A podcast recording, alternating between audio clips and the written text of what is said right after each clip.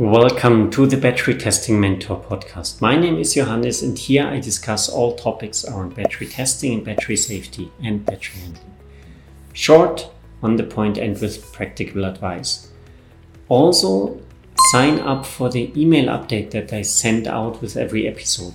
Every episode, I send the key takeaways straight into your inbox if you sign up on www.batterytestingmentor.com. And if you have any question, feedback, just hit reply on that email and you directly reach me.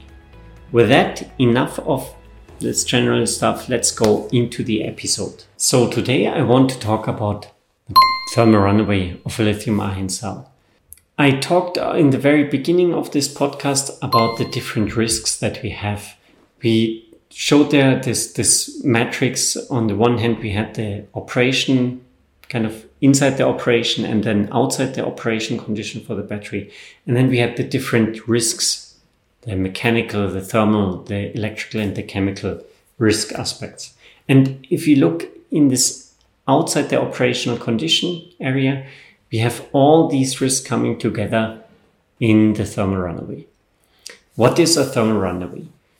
Very simply speaking, it is a chemical reaction inside the cell it's important it's always in the cell like even if you have a battery pack the battery pack doesn't go into thermal runaway it's really the cell. Sometimes several cells go at the same time into thermal runaway but still it happens on the cell level it happens in the chemistry inside the battery pack the cell. And then the other point of the thermal runaway is it is a thermal reaction so it has something to do with heat and it has this runaway thing, like it will be hotter and hotter and hotter. So this reaction inside the cell generates heat, and this heat leads to an increase in the reaction and then an even hotter um, temperature and, and more heat generation, hotter heat or more heat up rate, and so on.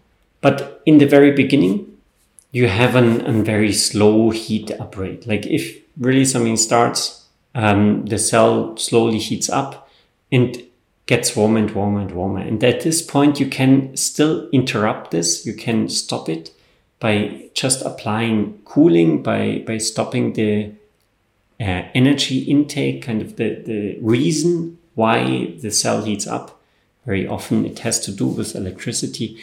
And there, really switching off cooling is the, the best way, and uh, you can pretty much contain it.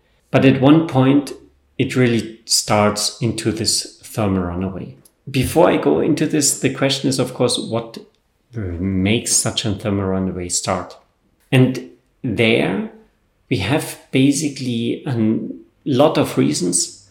I want to stay here on the top level, and the top level is first heat is generated from some some reaction, some external effect like kind of, for example, that the connection to the battery, to the cell, uh, the bond is not well enough. And then you have a high resistance there. And when you charge and discharge, you generate a lot of heat at this resisting res- resistance point, at this bond. Or it can be also internal, that there is really some manufacturing defect and that leads to, to some reaction that generates heat while operating the cell. But yeah, there are many different uh, ways. Let's focus on the reaction, what comes out basically. So you have an, an reaction, the cell heats up. You have not uh, noticed, for example, that it heats up, it heats up more and more and more. And with every degree more, basically the process is increasing a little bit and the heating rate is increasing. And this is kind of the, really this characteristic of the thermal runaway that gets more and more and more the, the hotter it gets. And also the, at one point it gets so fast that you really have this exponential increase in temperature. At the beginning, nothing really is, is visible. It's all happening inside. First you have this external heat, then slowly the, the solid electrolyte interface layer is affected that's the layer from the anode to the electrolyte. And it kind of helps that the ions can go from the anode into the electrolyte. So this solid electrolyte interface is decomposing. I mean, after some, some time, first it's only damaged, but this damage already increases the reaction, it increases the temperature, and then it gets more and more damaged. At one point, then also the electrolyte is part of this reaction because the electrolyte is fluid. At a certain temperature, it starts boiling, it starts turning into a gas. And with any transfer from fluid form into gas, it expands in volume. And it expands significantly in volume, and that leads to a pressure buildup inside the cell. I come to this pressure buildup later. First, let's go further in this electrolyte in the thermal runaway process. So we have the solid electrolyte interface, we have the electrolyte as partner in, in this process. Then also comes the separator. Separator is often this membrane between anode and cathode, kind of making sure that the electrons do not travel between uh, anode and cathode, but go are outside in the current line in the cable. At a certain temperature, is also affected, and then it starts melting, for example. And there we really have a potentially big problem because the uh, separator really, as I said just now, it separates the anode and the cathode. If it's gone, there is a risk that anode and cathode touch each other, and then you have an internal short circuit. And this internal short circuit leads to very, very high currents. It leads to an, an extreme heat up inside the cell, and kind of then the, the thermal runaway really goes parabolic. Nevertheless, it's not an ungiven. It doesn't mean the electrode separator is melting. Therefore, electrode the electrodes need to to touch each other. It can happen. It's not always happening. And the next part that uh, contributes to the reaction is the cathode. The cathode are these, these compounds where the lithium ions are, are stored then in, it's where the reduction happens. And here, if, if this takes part in the, the reaction, then oxygen can be generated from this cathode. And this oxygen can then react with the electrolyte again, and um, you have again heat generation. So you have a lot of different reactions that can take place, a lot of yeah, material that decompose, and with the decomposition, they generate heat. And the higher the heat, the more decomposition, the more materials are involved, and so on. And then you have the thermal runaway. So let's look outside the cell. I mean, maybe before we go out outside the cell, one last comment.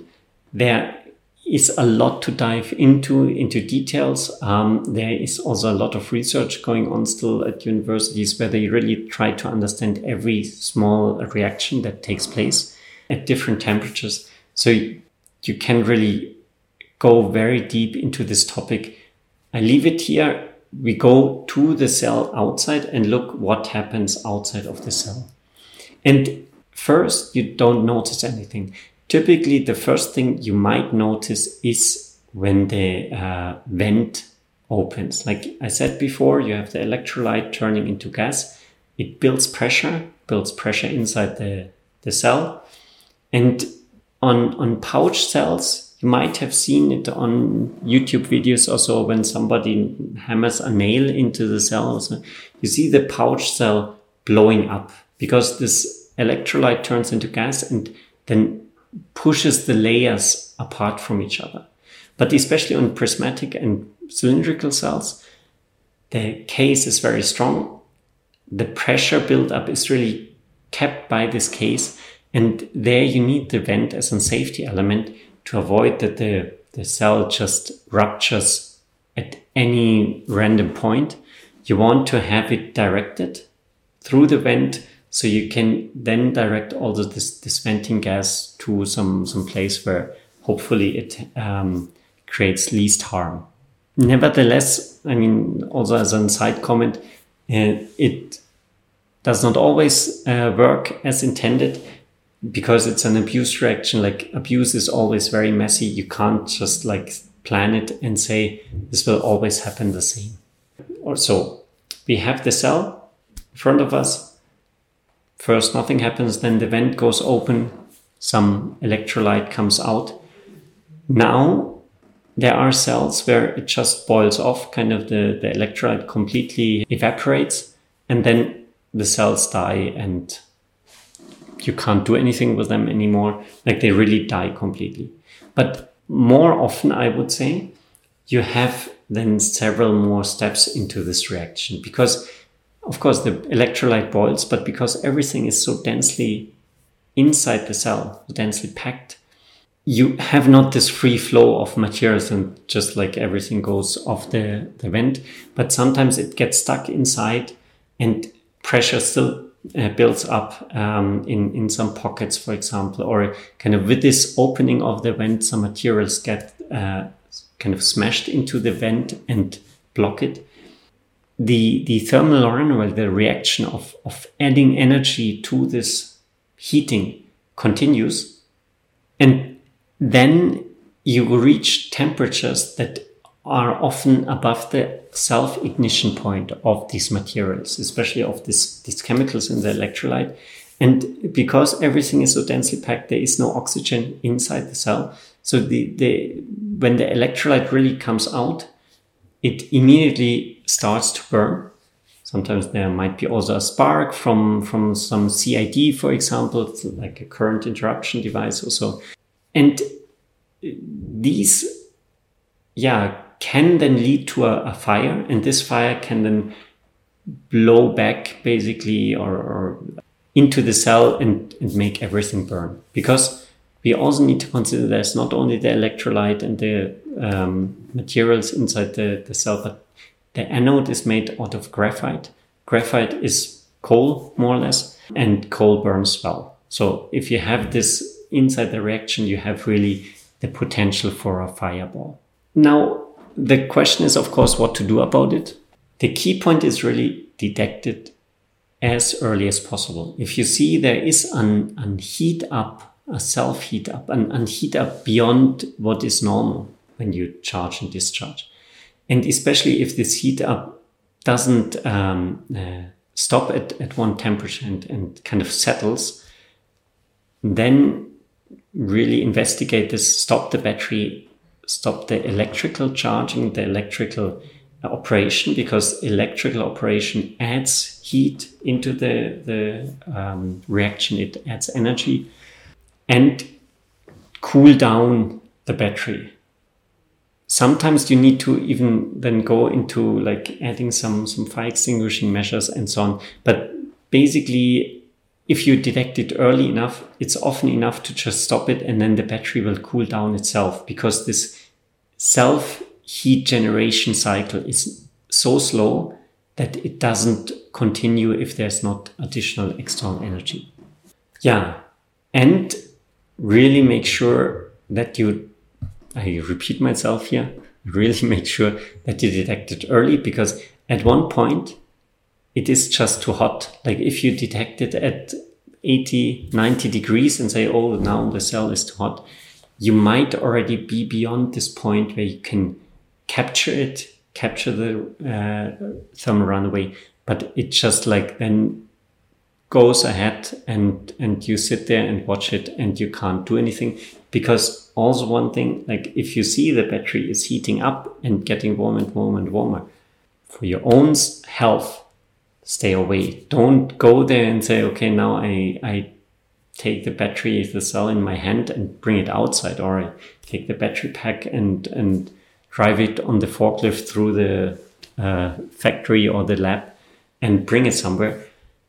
Because if this really starts in like this fireball, when you have the cell into your hand, you will have a lot of injuries. Uh, so for your own health, just keep it there, let it cool down, make sure that it's ideally in a, in a place with safety elements, and then treat it when it has been cooled down. With that, time is already way too, too long. I thank you very much for listening, for watching, and I am looking forward to seeing you, hearing you next week again. here at the Battery Testing Mentor podcast.